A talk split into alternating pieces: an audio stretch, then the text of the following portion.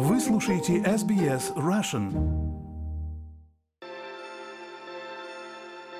24 февраля это случилось, и первая реакция была у всех – это высказать свой протест.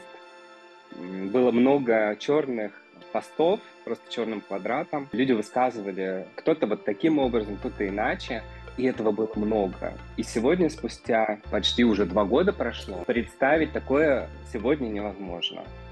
Чтобы люди просто каким-то даже черным квадратом в посте фотографии высказали свое мнение, но это, это уже нужно в России обладать большой смелостью, чтобы даже это сделать. Всем привет! Это СБС на русском языке. 30 ноября 2023 года Верховный суд Российской Федерации запретил деятельность так называемого международного движения ЛГБТ и признал его экстремистской организацией. Решение суда не опубликовано публично, и юристам тяжело комментировать возможное правоприменение – Однако правозащитные организации соглашаются, из-за этого решения жизнь миллионов людей в России в опасности. Наш гость сегодня Владимир Косаревский, бывший директор районной Московской библиотеки. Его личная история, как и история его библиотеки, это иллюстрация того, как менялась Россия последние 10 лет. Поэтому мы решили ее вам рассказать. Я пришел в эту библиотеку, будучи еще студентом. Это было в далеком 2009 году, страшно представить что 14 лет я отработал в этой библиотеке беспрерывно. Мне настолько там нравилось, и мне нравилось то, что мы делаем. Библиотека действительно стала такой показательной площадкой для всех, для всей страны, можно сказать. Владимир с коллегами за несколько лет смогли превратить обычную городскую библиотеку в новое общественное пространство, первую смарт-библиотеку в России, которую любили приводить в пример московские чиновники. Смарт-библиотека — это не просто название, это действительно библиотека супертехнологичная, с очень красивым дизайном, а, продуманным интерьером, с огромным количеством возможностей. А, в этой библиотеке и кинозал мы открыли, и кафе, и студию звукозаписи, и э, дизайн-центр. Ну, в общем, много-много-много чего. То есть в этой библиотеке был и Каборкин, который вызывал огромный интерес. И мы делали там очень много смелых вещей, да, которых сейчас даже подумать страшно. Какие-то спектакли, концерты, выставки, фестивали. Такая была очень э, яркая площадка, да, в которую действительно приезжал и Собянин, и большое количество чиновников, и медийных лиц, и блогеров, и даже Даня Милохин к нам приезжал, рекламу там снимали. А библиотека вдруг стала таким очень популярным местом, чего давно не было. Конечно, это делал не только я, а, у меня была замечательная команда, и, и очень круто, что я смог еще сделать свою команду да, с течением времени. И, конечно, очень грустно, что сейчас а, люди даже на меня почему-то обижены, да, то, что я уехал, да, они меня обвиняют в том, что я не попрощался с ними должным образом. Вот, но я думаю, что не нужно обижаться, да. Для меня мой отъезд был какой-то такой спецоперацией, по вызволению меня из России, и э, мне было страшно, что ничего не получится. Сегодня Владимир открытый гей, но на протяжении всей своей жизни в Москве он скрывал свою сексуальность.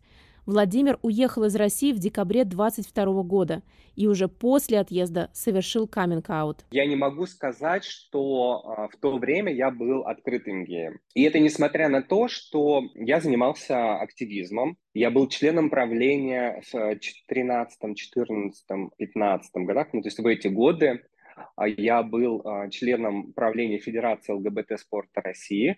Мы занимались организацией секций, фестивалей, выездом сборной России на международные соревнования, я имею в виду ЛГБТ-соревнования. И это мне безумно нравилось, да, вот какие-то организационные все эти дела. Это было реальное сообщество людей, комьюнити, можно так его назвать. И еще, да, я в библиотеке, может быть, сейчас будет еще один камин Я в нашей библиотеке проводил а, киноклуб для геев, лесбиянок и сочувствующих Да, мы эм, собирались вечером, да, смотрели кино, обсуждали это все обязательно, да, это не просто как бы э, тусовка для посмотреть, но и обсуждать. И я не могу пожаловаться, да, на то, что я стал, сталкивался с какой-то гомофобией в этот период там в библиотеке. Конечно, я думаю, что очень многие все прекрасно понимали, там, про меня, да, про, даже, наверное, про киноклуб, который я проводил, там тоже, наверное, там догадывались, да, но никто не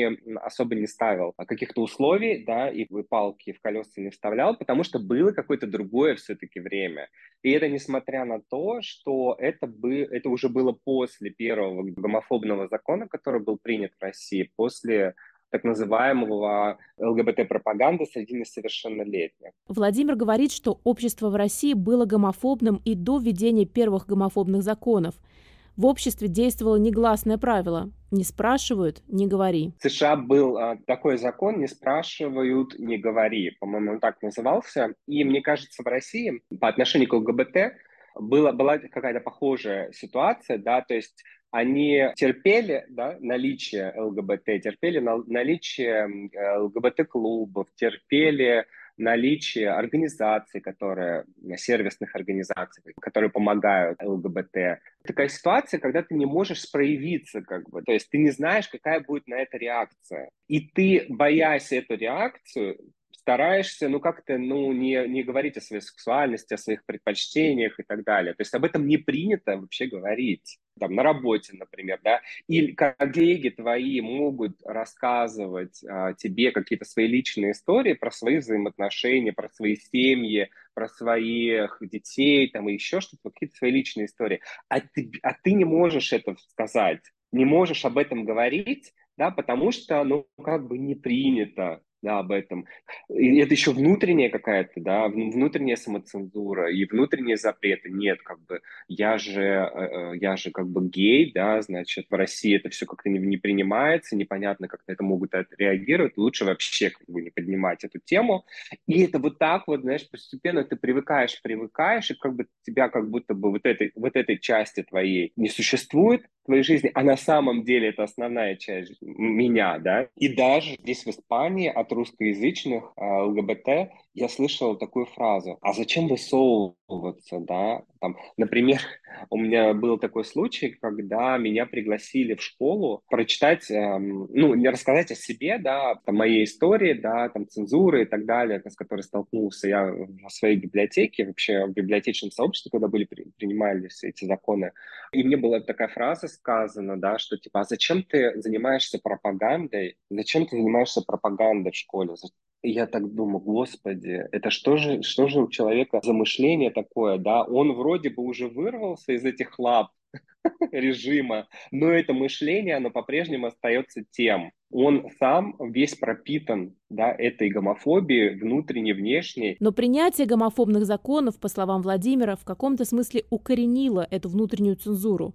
Со временем Владимиру пришлось сделать выбор между его сообществом и его карьерой. Мне кажется, это какая-то вот намеренная такая ситуация создавалась что в России в этот период, когда был принят закон, как бы этот закон все время маячил, да, перед тобой. Там, тем более в нашу библиотеку приходили дети, у нас детское отделение есть. И, и любое твое какое-то движение, да, любое твое слово, любое твое там высказывание или там какие-то твои действия, я должен был отказаться там от этой части себе. Я даже перестал участвовать в соревнованиях, я перестал участвовать в секциях. Я просто вышел из этого сообщества, дабы не дискредитировать там, себя в глазах там, профессионального сообщества, да, потому что вот эта вот внутренняя гомофобия, она очень сильна, да, вот это, вот это какая-то паранойя, которая постепенно расширялась из этого закона, да, вырастала огромная-огромная, она потихонечку росла, как вот тесто, да, поднималась, и вот эм, оно как бы не резко, да, так раз взорвалось. А потом наступил 2022 год, и Россия вторглась в Украину так как я работал в бюджетной сфере, на нас налагалась определенная ответственность. То есть мы должны, бюджетники, понятно, что это основа строя и режима. Это те люди, на которых очень рассчитывает да, государство и режим. И и всячески их э, э, используют, этих людей, да, и в том числе и меня система использовала, в своих мероприятиях, там, провластных, один или два раза я участвовал, ну как, это был какие-то концерты на стадионах. Я, если честно, даже не помню, чему они были посвящены, что это были за дни, потому что для меня это было наказанием определенным, да, при этом не испытывая никакой ни радости, ни гордости, ничего. То есть я терпеть не мог эти все мероприятия, но я как руководитель библиотеки, да, я должен был там присутствовать, потому что там отмечали там по галочками, да, всех, кто должен прийти. И когда, кстати, очередное такое сборище, иначе не назовешь, а, наметили как раз сразу после вой- начала войны, какой-то митинг-концерт на стадионе Лужники. Это был такой призыв к патриотизму, да, все с флагами, туда всех сгоняли, бюджетников. И э, мне тоже было, там, знаешь, приказано участвовать в этом. И я поехал на этот митинг, я вышел из метро, я увидел толпу людей, отряды полицейских, и мне настолько стало стыдно, противно, мерзко там находиться. Внутри у меня тоже что-то прям все перевернулось. Я думаю, почему я должен в этом участвовать? Да, я человек, который против войны, я человек, который против происходящего, я своим присутствием поддерживаю безумие. И я а, просто развернулся, протискнулся сквозь толпу и поехал домой. Выключил телефон. Я понимал, что мне будут звонить, там, ответственные за мероприятие, да, и спрашивать, где ты потому что все должны в этом участвовать, все по распоряжению, все там смотрят, контролируют этот, эти процессы, считают по головам, считают поименно. Но, если честно, мне было пофиг, но ну, что мне еще сделать, да, потому что мне настолько было противно и неприятно все происходящее. Мало того, что я и так как бы не могу а, толком там что-то сказать против, да, потому что мы в этой системе, мы, мы бюджетники, нам заткнули сразу рты, да, потому что прям были показательные порки, там некоторых сотрудников нашей организации сказали там, да, это, э, эти посты свои убирайте, мы вас уволим и так далее. То есть были угрозы, были уговоры, были, ну, было все. И люди понимали, что сейчас оказаться, ну, например, там, я помню, одного заведующего, у которого возникли большие проблемы из-за этого. У него маленький ребенок, у него тоже ипотека, и только что он э, ремонт в, в квартире, куда он переехал, да, и оказаться в этой ситуации, да, молодая семья оказаться в ситуации, когда ты не можешь содержать свою семью, да, ну понятно, что не, не все готовы, да, вот так вот э, в одночасье отказаться от этого. Ну и вот это вот гадкое, гадкое, гадостное совершенно состояние, да, вот это внутреннее, ты и сказать толком не можешь, и поддерживать это тем более ты не можешь. И вот, э, мне кажется, очень многие испытывали нечто подобное и до сих пор испытывают. В конце ноября 2022 года в России ужесточили закон о так называемой пропаганде ЛГБТ. Теперь он касался не только пропаганды среди несовершеннолетних, но пропаганды в принципе. Владимир вспоминает, что это стало последней каплей для него. В день принятия закона он решился выступить против и призвал коллег-библиотекарей не убирать книги, когда и если их начнут заставлять это делать. В ответ начальство пригрозило ему увольнением.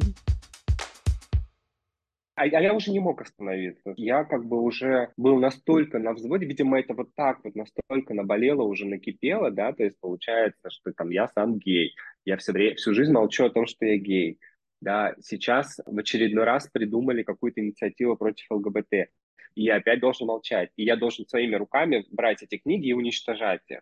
Да? Потому что потом, буквально через несколько дней, уже сформировались эти списки книг, которые нужно убирать из библиотек, и тогда я, я, я подумал, что ну, надо поднять как бы эту волну, да, ну, нужно как бы обсуждать это. Люди вообще ни сном, ни духом, они не понимают вообще, что происходит. Надо это выносить на обсуждение, надо это обсуждать, да, нужно этому противостоять как-то. Я принял решение отправить эти списки анонимно, да, потому что я понимал, что если я сделаю это открыто, то ну, будут последствия сразу же. Я отправил список блогеру, автор телеграм-канала «Книги Жарь». И он, э, значит, опубликовал у себя в блоге, да, этот список, и как-то это стали обсуждать, да, это стало э, такое достоянием общественности, люди стали задавать вопросы, и чиновникам в том числе, да, что за списки, да, а почему, а на каком основании, да, а на, на что вы ориентируетесь и так далее. Но при этом уже Департамент культуры города Москвы уже начал приказывать убирать эти книги, причем как у нас это делается? Это у нас делается по телефонному звонку, без всяких документов, да, без всяких актов, без всяких приказов. Очень удобная система, отлаженная годами. Еще в советское время это все практиковалось, когда дзинь-дзинь-дзинь, так, Марья Ивановна, давай, там, собираем, значит, то-то, то-то, то-то, убираем, убираем, да, да. Почему? Да, да неважно почему. Там, и, и никто же не скажет, там, да, там, а, отдайте документы какие-то, покажите, а на каком основании, почему мы... И это очень удобно. А, и потом они, когда комментировали, да, эти чиновники, они говорили, да нет никаких, нет никаких приказов, да, да нет никаких списков. И они были правы да, потому что они никаких списков, как бы никаких приказов не было. И еще один момент, который меня, знаешь, так немножко больно так отозвался в моей душе, когда, например, я разговаривал а, с а, некоторыми моими коллегами, мне некоторые там заведующие библиотеками говорили, а ты знаешь, а мы уже давно все убрали.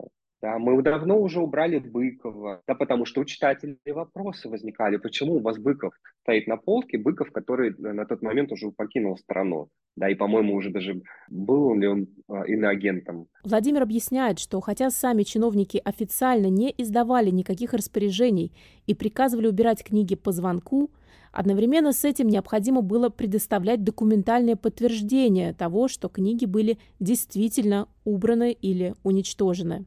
У меня есть, были определенные контакты с организациями, которые занимаются макулатурой. И я как бы понял, что я могу договориться да, с, этой, с, этой, с одной из организаций, которая там нас обслуживает, попросить их сделать документ, да, документ о том, что вот они забрали там э, макулатуру такого-то числа, там, печать поставить и так далее. Для них это вообще как бы, ну, не проблема, да, я, ну, я, конечно, не мне рассказывал, для чего мне это нужно. Я просто попросил, дайте мне такую бумагу. И они мне вообще без проблем дали, и я ее отдал руководству, да, я, и этот э, документ был далее отправлен, так понимаю, департаменту культуры. Ну, какие-то книги, у меня был сейф в кабинете в моем, и я прятал туда книжки. Потом какие-то книжки я спрятал а, просто в фонде. Ну, а какие-то книги э, там а, убрали в коробке, да, и просто спрятали там типа в хранение. Но я вот э, так понимаю, что этот процесс не закончился, и он не может, естественно, закончиться, и он, к сожалению, продолжается, да, и книжки продолжают э, убирать. И это, конечно же, повышает ценность книг как документа, да, как а, какой-то опасности, которая а, влияет на... Ну да, это опасность, это влияет на мышление людей, это влияет на их идеи, на их мировоззрение, на их отношения, взаимоотношения, да. А книги очень опасны. Тут понятно, как бы политика государства и желание поскорее это все убрать.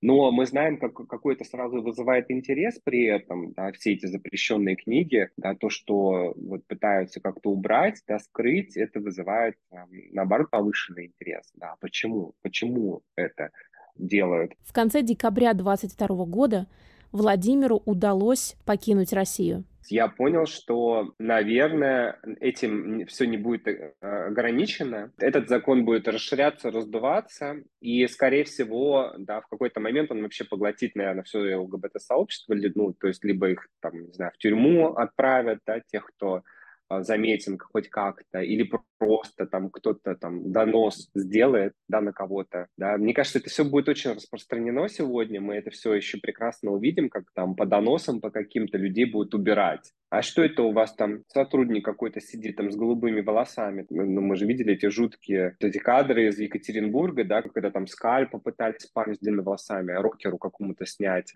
Или там девочку с голубыми волосами, там ли в этом фонтане не утопили, да, в каком-то из городов. Ну, то есть, если ты чем-то отличаешься, выделяешься, то ты становишься мишенью, да, для атак. Никто тебя защищать не будет. Это, конечно, страшно. Это жутко. Да, жутко за, там, например, за подростков. Например, я про свою гомосексуальность все очень, очень дов- довольно рано все понял. Там, не знаю, лет в 12 там, я уже все прекрасно понимал про себя, когда там подростки с а, неокрепшей психикой, да, с какой-то, с этим неприятием, да, с этим насилием, с этой агрессией сталкиваются. То есть им, им очень тяжело, да, там, взрослым тяжело, ну а подросткам-то еще тяжелее, да, и никто не будет их защищать, никто не думает на самом деле, да, этот вот закон типа защищающий несовершеннолетних, а на самом деле разрушающий несовершеннолетних, которые чувствуют себя не такими, там, я не знаю, неважно, какими они себя чувствуют, но им нужна поддержка. Ну, то есть я, я себя вспоминаю в подростковом возрасте, как мне нужна была поддержка нужна была информация, достоверная информация, как нужно было комьюнити, какое-то сообщество, куда я могу прийти, поговорить, познакомиться, там, я не знаю, получить какую-то поддержку, там, я не знаю, все что угодно, да, просто понять, что ты не один, да, рядом с тобой есть люди, там, организации и так далее, которые могут тебе помочь. Ну и вот, и в этот момент, да, когда принимался этот закон, наверное, я в этот момент понял, что пора, как бы, да, пора, потому что я не смогу находиться в этих условиях, ну, как бы этот закон, да, этот, эм, эти все репрессии, да, и это ощущение хрупкости твоей жизни, что тебя могут, твою жизнь могут разрушить в любой момент, да, остатки этой жизни.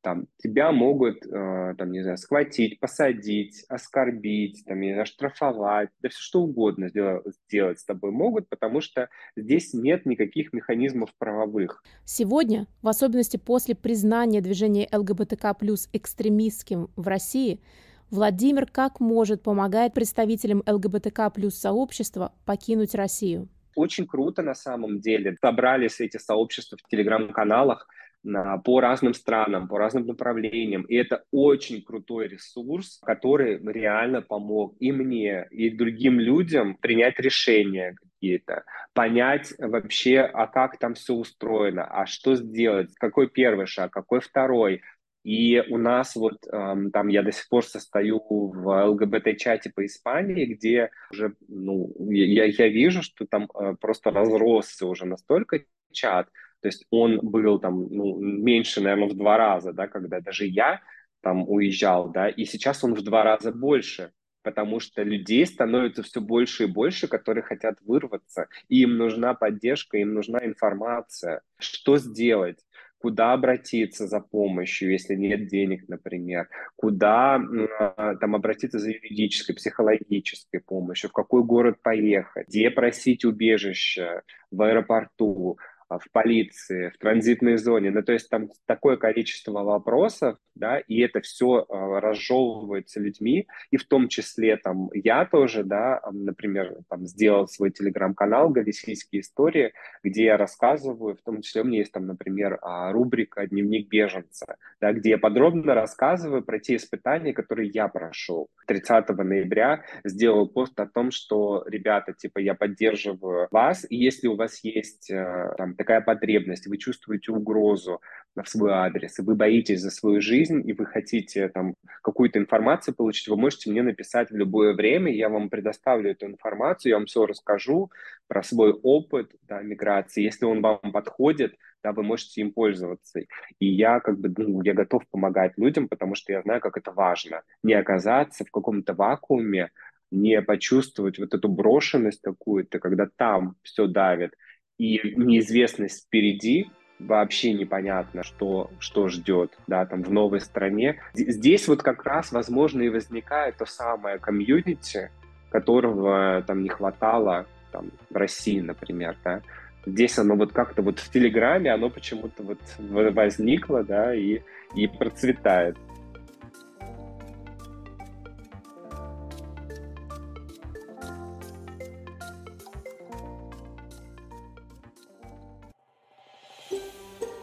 Хотите услышать больше таких историй? Это можно сделать через Apple Podcasts, Google Podcasts, Spotify или в любом приложении для подкастов.